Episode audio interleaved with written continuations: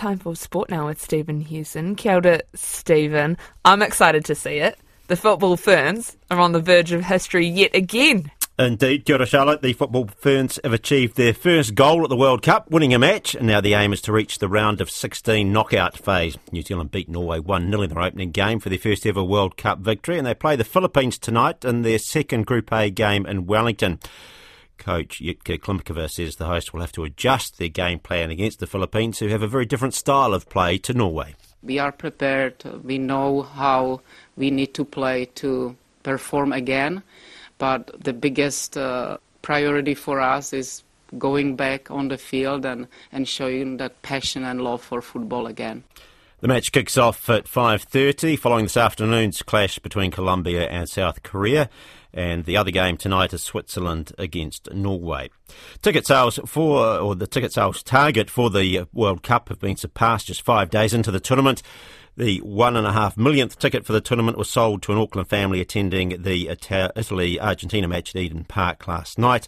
And the tournament's on track to be the most attended FIFA Women's World Cup in history, surpassing the previous record held by the 2015 World Cup in Canada.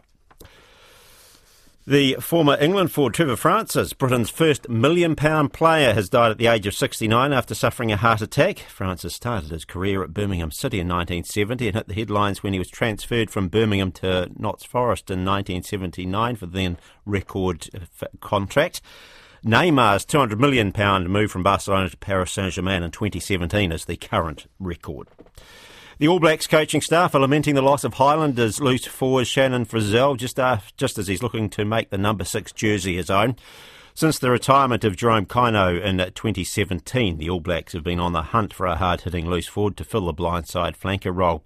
There have been several who have tried to stake a permanent claim for the job, but only now is Frizzell, who's been a standout performer in the wins over South Africa and Argentina, is shaping as a likely su- successor. However, he heads off to play in Japan after the World Cup.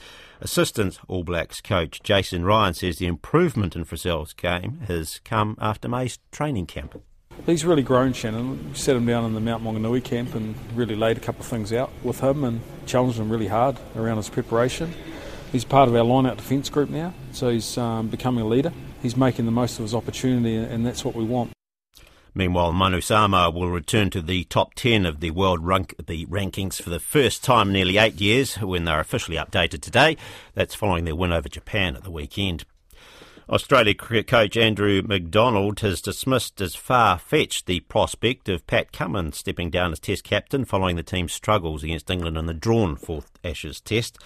Cummins endured his most difficult moment since taking over the leadership role in October as England pressed for a series levelling victory only to be foiled by inclement weather as Australia retained the Ashes.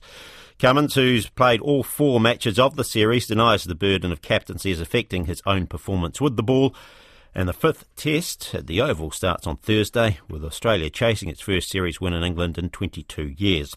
Meanwhile, Weathers denied India a 2 0 series sweep over the West Indies, with rain wiping out the final day of the second test at Port of Spain, resulting in a draw.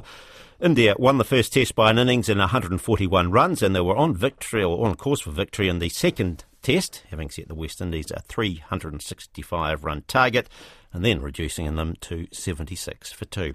Charlotte, that's sport. Koina Napurongu Hakinakina. Thank you very much, Stephen.